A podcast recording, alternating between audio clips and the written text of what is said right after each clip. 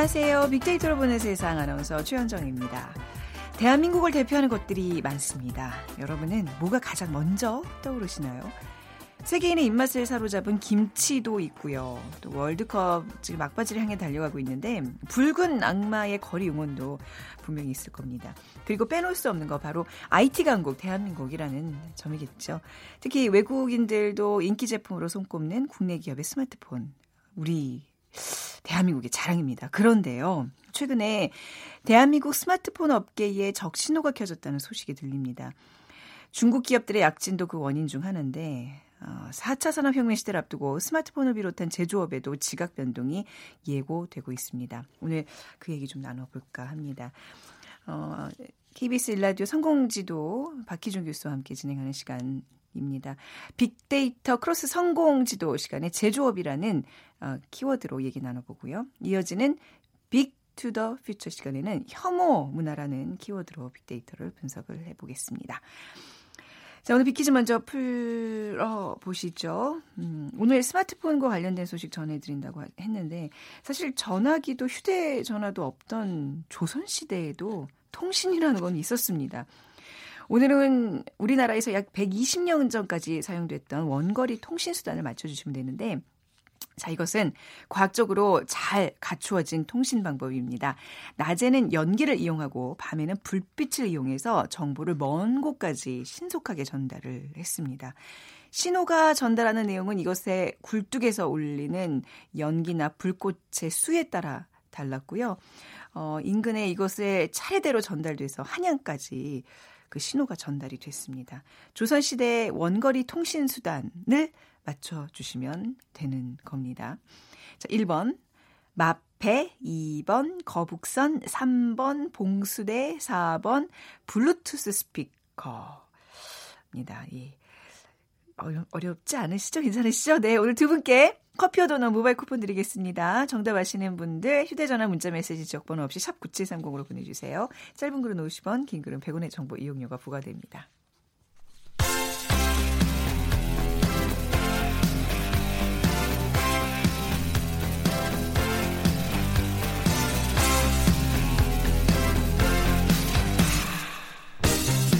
트렌드는 10년마다 반복된다. KBS 1라디오 빅데이터로 보는 세상. 빅투더 퓨처.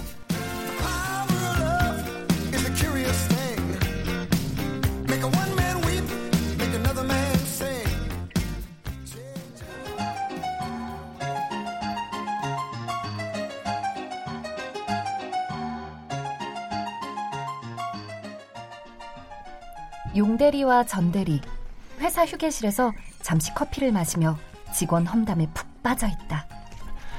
전대리 전대리. 어 왜? 내 앞에 앉은 저 미스온 저 완전 된장녀 아니야? 자기 얼굴 생각도 안 하고 저것 봐 저것 봐. 야, 내 얘기하잖아. 나 있는지 모르나 보네. 들어봐야지. 그래 저거 봐 굿잡백의 채널 어. 목걸이. 아이 심각하다. 참 명품 든다고 뭐 호박이 수박 되냐? 내가 정말 아주 아저씨들이 앉아가지고 여직원 험담이나 하고 또 뭐라고 하나? 더 들어보자. 전대리 전대리. 그또 최 팀장 있잖아 아니 아니. 어. 그 도로 위에 무법자 최 여사라니까? 왜 왜 왜? 최 여사가 왜? 아니 지난번에 주차장에서 주차 관리하시는 분하고 엄청 싸우더라고. 자기는 직진만 할 줄 안다고 후진을 못 한다고. 빨리 주차 자리 내놓으라고 아주 생떼를 쓰는데 야, 그 경비 아저씨하고 어떻게 낳고 싸우던지. 아유, 우리한테는 시어머니 집만 하더니. 야, 팀장이 뭐냐? 그냥 최여사, 최여사. 전대리, 용대리, 어, 어? 진짜 내가 듣자 듣자니까 뒤에서, 어? 남 험담만 하고. 아니요, 저... 왜 앞에다 대고 하지 왜? 어? 그래, 아... 나그 최여사다. 왜, 왜? 내 차 뒤로도 가거든? 좀 천천히 가서 그렇지? 아니, 아, 진짜. 아, 참, 팀장님 진짜 뒤로도 가죠. 아, 거참, 아, 용대리가 잘못했네. 아니, 근데 나한테 갑자기. 아니, 정말 좋은 말 놔두고 혐오스러운 말만 좀 골라 쓰고 말이야. 두 사람 좀 좋게 봤더니, 자, 뭐, 인사고과 한번 두고 보라고 내가 완전히 반영해 줄게. 아니, 아니요, 아, 그 인사고과는, 아니, 팀장님. 아, 저, 저, 저, 저, 아, 아, 팀장, 팀장님. 아유, 제. 용대리, 전대리. 아, 뭐 세상에 불만 있나? 아, 참 기가 막혀가지고. 두 사람은 아저씨도 아니고 짜씨야 개념 없는 아저씨!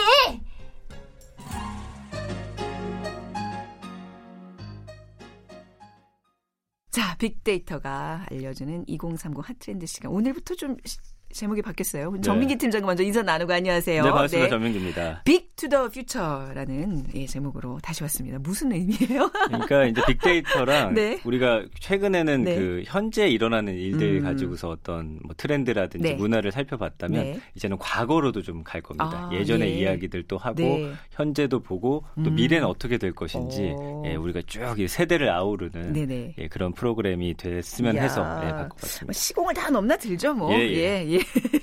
자, 오늘 그 얘기할 주제가 이제 혐오 문화입니다. 앞서서도 이제 막 서로 뒷 담화 하면서 네네. 사람을 이렇게 뭐, 어, 뭐 재미삼아 이렇게 정말 그, 어, 그 재미삼아 이렇게 험담하는 그런 좀 모습들을 보셨는데 혐오를 어, 우리가 이제 분석을 해보면 어떤 결과가 나오나요? 혐오라는 네. 단어가 1년간 한 496만 3천여 건이나 언급이 네. 되더라고요. 이거는 너무나 많은 거예요. 음. 그래서 연관어를 보면은 일단 여성 혐오라는 단어가 가장 요즘 많고요. 참 그 단어가 예. 예. 음. 그리고 뭐 발언이나 표현, 그 다음에 이제 남성 혐오, 네. 뭐 차별이라든지, 그 다음에 혐오 네. 범죄라든지, 성소수자, 페미니즘, 뭐 한남, 일베, 워마드. 그러니까 최근에 이 두 커뮤니티가 좀 대표적으로 네. 이런 문화를 좀 조장한다 이런 이야기들이 있는데 음.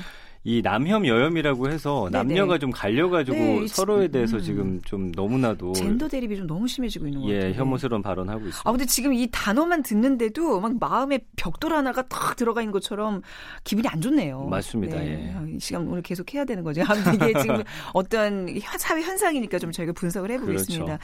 이게 좀 젊은 세대들한테 자리 잡고 있는 이 혐오.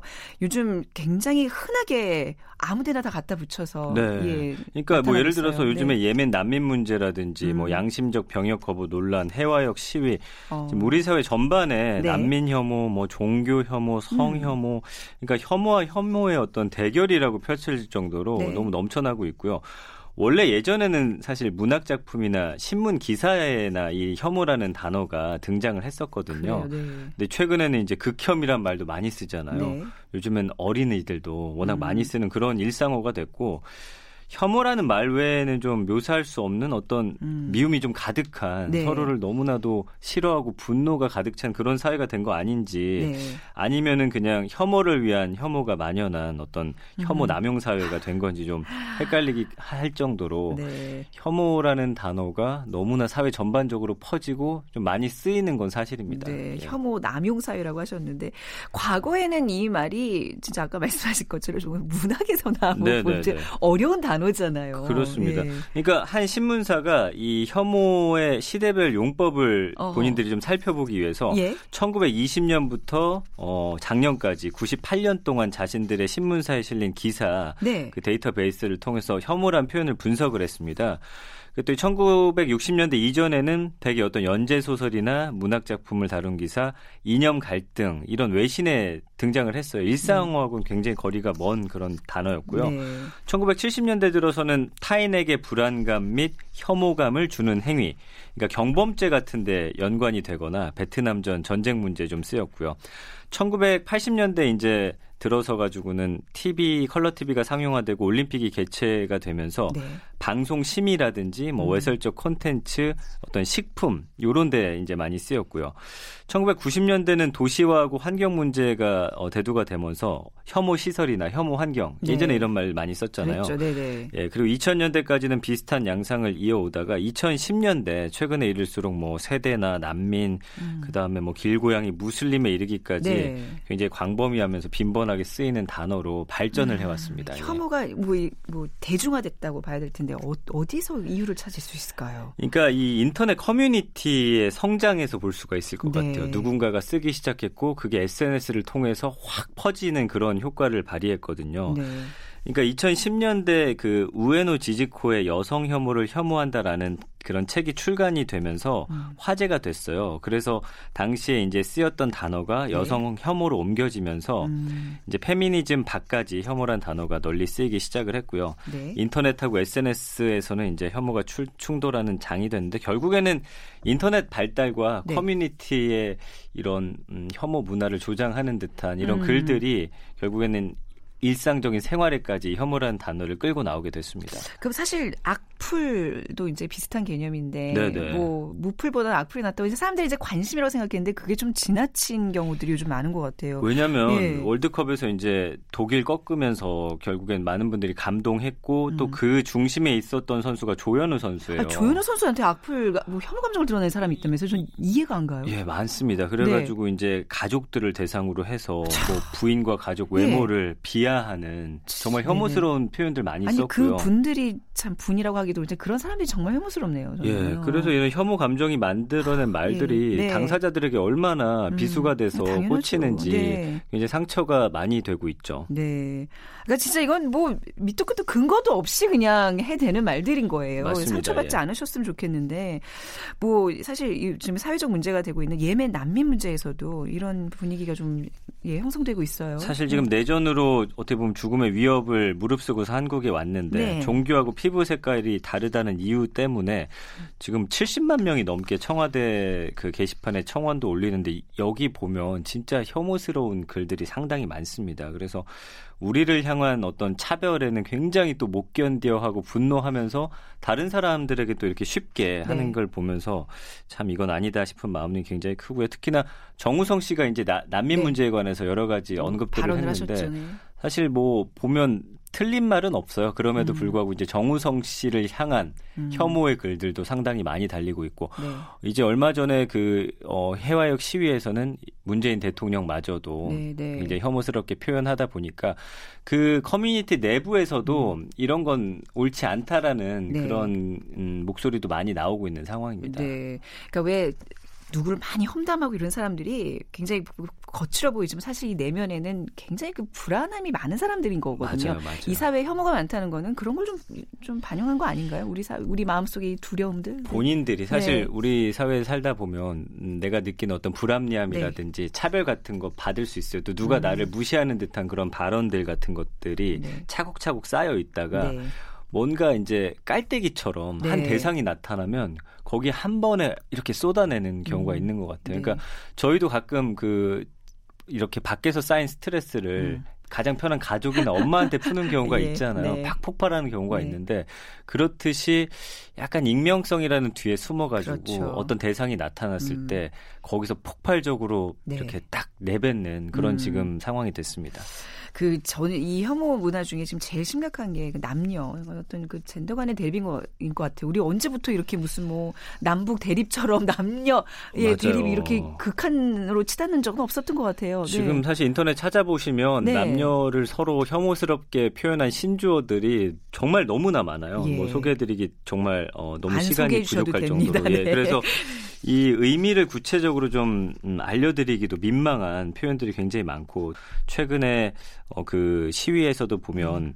사실 이런 것들이 남녀만의 어떤 차별은 아닌데 음. 사실 여성들이 그동안 억압받았던 게 당연히 있겠죠. 그동안 네. 어떤 사회적인 흐름도 있었고 이제는 그런 것들을 좀 깨 나가고 있는 그런 상황인데 그때 느꼈던 어떤 음, 그런 마음들이 네. 뭔가 어, 남성 대상화하면서 좀 많이 좀 폭발되고 있는 상황이고요. 네. 지금 한국 사회의 어떤 혐오 문화 굉장히 음. 심각한 수준이다. 많은 분들이 이렇게 진단하고 있습니다.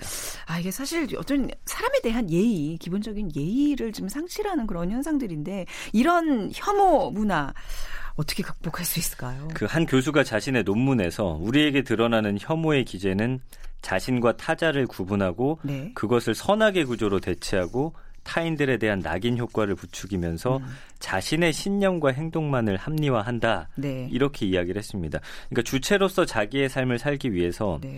감정에 대한 좀 스스로에 대한 좀 분석이 필요하다. 이렇게 진단을 했거든요. 네.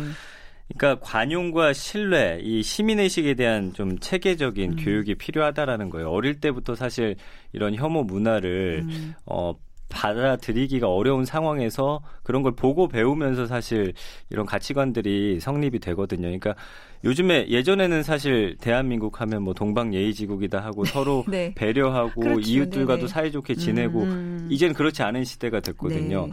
약간 그런 격변기 상황 속에서 워낙 여러 가지 어려움들이 있다 보니까 네. 이것을 표현하는 데 있어서 또 음. 서로 대화가 부족하다 보니까 네. 이것을 어, 대화를 통해서가 아니라 한 방에 뭔가 쏟아낸 듯한 네. 그런 상황이 되고 있어서 우리 아이들에게만은 좀 이런 문화가 네. 퍼지지 않기를 바랍니다. 음, 예. 맞아요. 우리 좀 뭐 일시적인 어떤 병폐라고 생각이 들고요. 또 우리 사회에서 좀 자정작을 거쳐서 건강하게 또 다시 태어나겠죠, 그죠? 네. 그러길 자, 오- 바랍니다. 오 늘부로 저는 이 혐오란 단어 머릿속에 싹 지워버리려고요. 네. 저는 비커뮤니케이션 전민기 팀장과 함께했습니다. 감사합니다. 고맙습니다. 네.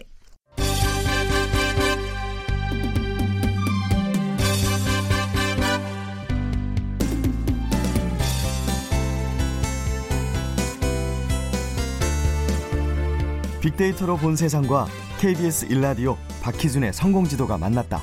미래를 읽는 힘을 키우는 시간. 빅데이터. 크로스 성공지도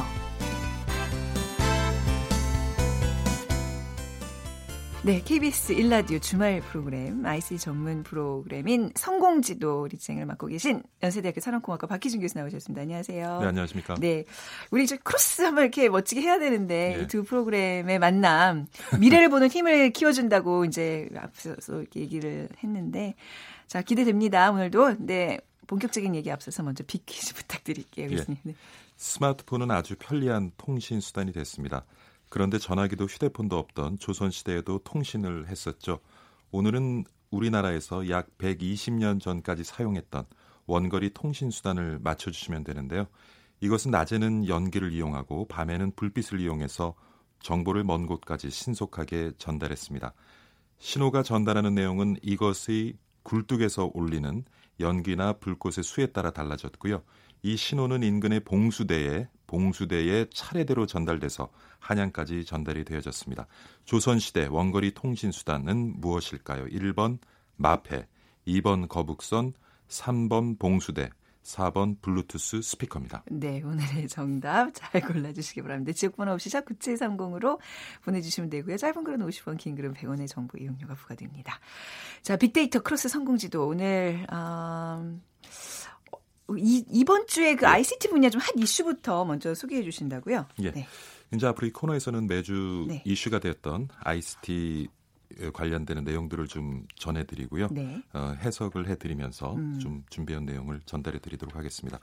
에, 먼저 이번 주에는 그 삼성과 LG 스마트폰 사업이 동반 부진에 빠졌다라는 소식인데요. 네. 삼성전자 같은 경우는 2분기 실적이 스마트폰 판매 부진으로 기대 이하를 기록했다. 그리고 어, LG 같은 경우도 스마트폰 사업 조금 그 실적이 호전됐습니다마는 네. 여전히 적자 행진을 이어갔고요. 한때 고공 행진하던 삼성 스마트폰 사업 부진 이유와 그리고 삼성, LG 등 국내 스마트폰 업계 미래 전망에 대해서 앞으로 좀 살펴보기로 하고요. 네. 예, 다음 그다음에 예, 이슈는- 두 번째 네. 이슈입니다. 네. 아, 지난해 말부터 올해 초까지 그 가상화폐, 네. 암호화폐 열기가 참 대단했었습니다. 지금 확실히 좀 식은 것 같아요. 예, 네. 비트코인 같은 경우는 지난해 말에 한 2천만 원까지 어, 육박했었는데 네. 최근에는 에, 한 700만 원대로 좀 떨어졌습니다. 네. 가격이 한 3분의 1 수준으로 떨어졌는데요. 이렇게 가상화폐 열기가 식으면서 음. 그래픽 카드 가격도 20% 이상 떨어진 것으로 나타났습니다. 그래픽 카드가 뭔가요? 그래픽 카드가 이제 그 컴퓨터 안에서 네. 어, 연산 문제를 풀때 음. 그래픽 쪽에서 사용하는 네. 그러한 이제 칩이라고 보시면 되는데요. 음, 네. 에, 가상화폐를 채굴할 때 사용됩니다. 네. 그래서 사실 이제 가상화폐 열기가 뜨거우면서 가상화폐를 채굴을 하고자 하는 인구가 늘어나고 그래서 그래픽카드 수요가 급증을 했었는데요. 네. 최근에 이제 그 가상화폐, 암호화폐의 수요가 네. 조금 아, 떨어지면서 음. 어, 역시 또 그래픽카드의 수요가 떨어지고 있는 것 같습니다. 네. 자, 이 중에서 오늘 그 첫 번째 전해주신 소식 좀 자세히 알아본다고요? 예. 네. 에, 스마트폰 시장을 좀 살펴볼 텐데요. 어, 지금 뭐 스마트폰 시장은 이미 이제 좀 성숙기에 다다라서 더 네. 이상 어떤 우리가 기대하고 있는 성장세를 보여주지 못하고 있는데요. 하지만 여전히 중국 시장과 인도 시장에서는 좀 성장이 만들어지고 있습니다. 네. 하지만 지난 1분기에 에, 삼성 스마트폰이 중국에서 만들어냈던 시장 점유율은 1%도 안 됐어요. 네, 네. 예, 그리고 어, 지금 한창 성장하고 있는 인도 시장에서도 중국 업체에게 지금 밀리고 있는 상황이고 음. 그래서 앞으로 그 국내 삼성과 LG 같은 경우에 스마트폰 시장에서 좀 고전이 네. 예상되는 부분이 있습니다. 이 뭐 제조업과 관련된 뭐 전반적인 얘기로 이제 또 이어질 텐데, 네. 그래서 뭐 네. 이거 비단 스마트폰 시장뿐만이 아니고요. 최근에 와서 이제 한국 제조업에 대한 위기를 네. 에, 전문가들은 지적을 하고 있는데 제조업과 관련돼서 소셜 데이터를 네. 에, 지난 3개월간 데이터를 분석해 보면 에, 연간 키워드 순위는 이렇습니다. 경제, 산업, 한국 기업, 일자리, 기술, 정부, 고용, 시장, 공장 이런 단어들이 이제 상위 순위에 위치해 있었고요. 그래서 아무래도 그 SNS 사용자들이 제조업이 아직 국내 경제라든가 산업에 미치고 있는 영향 굉장히 높다고 보고 있는 것 같고요. 그리고 제조업에서 만들어내는 일자리, 그러니까 네. 제조업이 가지고 있는 일자리 창출 능력이 높음에도 불구하고 최근에 한국 사- 제조업이 좀 부진에 빠지면서 네. 어, 고용 시장에도 여전히 그러한 문제가 음. 파급되고 있다 하는 인식을 가지고 있는 것 같습니다. 네. 그리고 감성 키워드를 좀 살펴보면 힘들다, 위기, 다양하다, 놀랍다, 욕하다 뭐 이런 단어들이 예, 뭔가요? 네. 네. 이런 단어들이 좀 상위 순위에 위치해 있는데 아무래도 SNS 사용자들도 한국의 제조업이 좀 힘들다라고 네. 좀 보고 있는 것 같습니다. 네.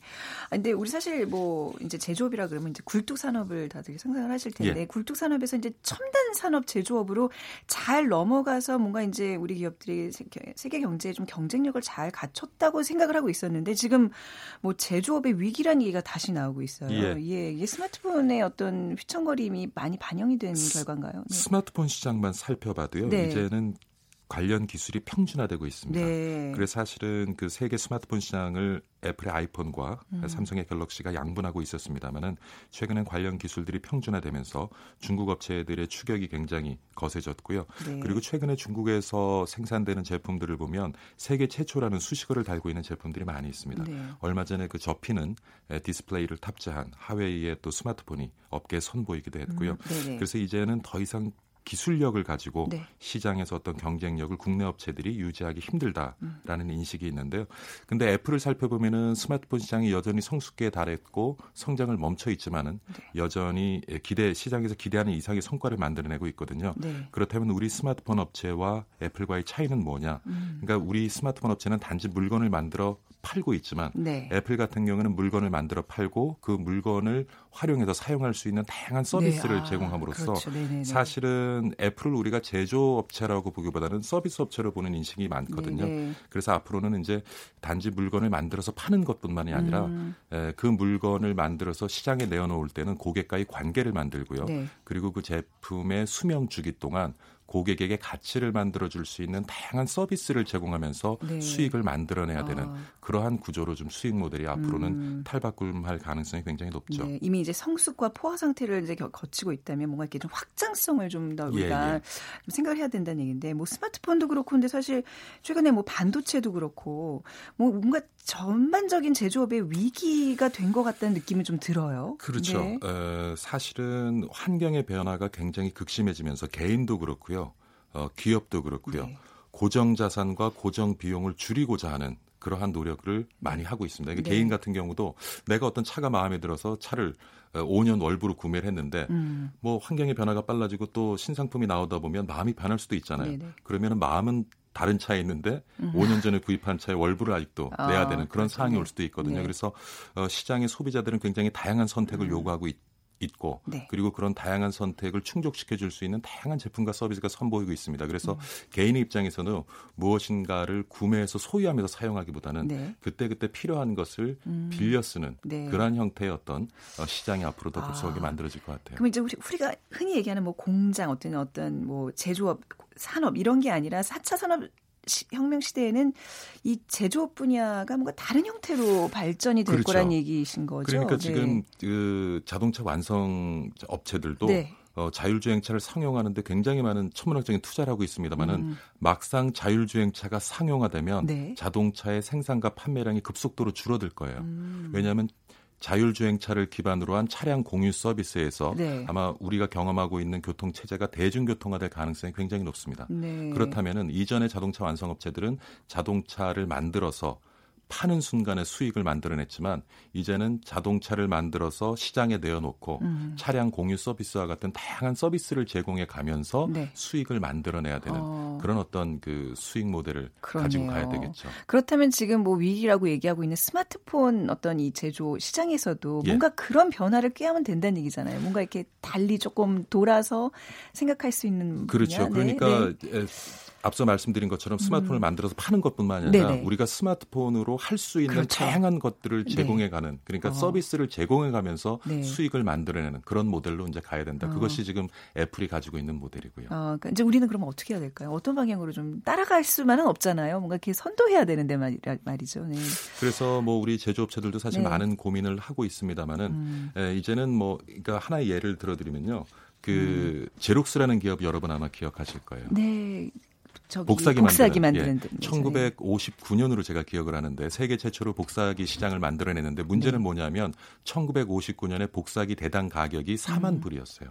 아. 그래서 기업 입장에서도 복사기에 대한 충분한 그 수요는 가지고 있었지만 네. 구매하기는 힘든 상황이었거든요. 그래서 복사기를 굉장히 헐값에 음.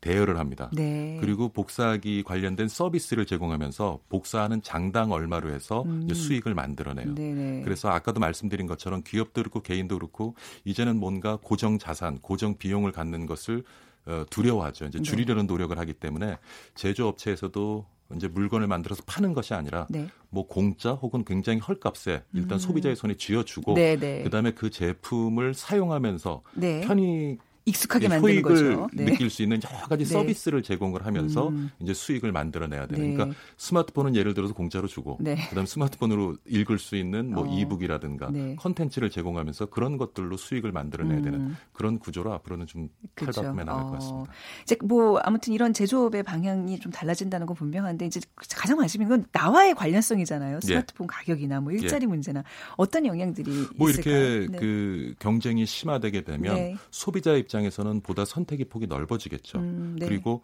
어 내가 필요로 하는 어떤 기능이 있다고 하면 그 기능을 구현해내는 제품을 굳이 내가 어, 구매해서 소유하지 않고도 네. 내가 필요로 할 때 언제나 그 제품을 나한테 대여해 줄 수 있는 누군가에 접속을 해서 음. 일정 부분의 비용을 지불하고 내가 필요한 것만 취해서 사용할 수 있는 네. 그런 아마 어, 시장이 음. 앞으로는 만들어질 것 같습니다. 네, 뭔가 이게 위기란 단어가 또 나왔을 때는 또 거기에 맞는 또 대안 같은 것들이 좀, 좀 빨리 좀 진행이 돼야 될것 그러니까 같아요. 제조업체들은 네. 이런 흐름을 잘 읽어내야 되겠죠. 그렇죠. 예. 자세한 내용 더 듣고 싶으시면요. 우리 박기준 교수님이 진행하고 계시는 토요일 일라디오 2시 10분이죠? 네, 예, 예. 네. 성공지도를 통해서 또 확인해 주시기 바랍니다. 오늘 말씀 여기까지 드릴게요. 연세대학교 산업공학과 박기준 교수였습니다. 감사합니다. 네, 감사합니다. 오늘 비키즈 정답은 네, 봉수대입니다. 8345님. 어, 전화가 귀했던 시절 마을 이장님이 달려오셔서 시, 소식을 알려주곤 하셨는데 옛날 생각도 한번 해주셨고요. 0682님. 부산 끝자락 다대포에서 지금 네, 그 보내주신 문자입니다. 뭐 외구 침범해 오면 봉수대가 그 활동했던 얘기를 좀 해주셨어요. 두 분께 커피와 도넛 모바일 쿠폰 드리면서 오늘 모카의 아이윌 끝곡으로 마무리곡으로 띄워드리겠습니다. 저는 내일 오전 11시 10분에 다시 올게요. 지금까지 아나운서 최현정이었습니다.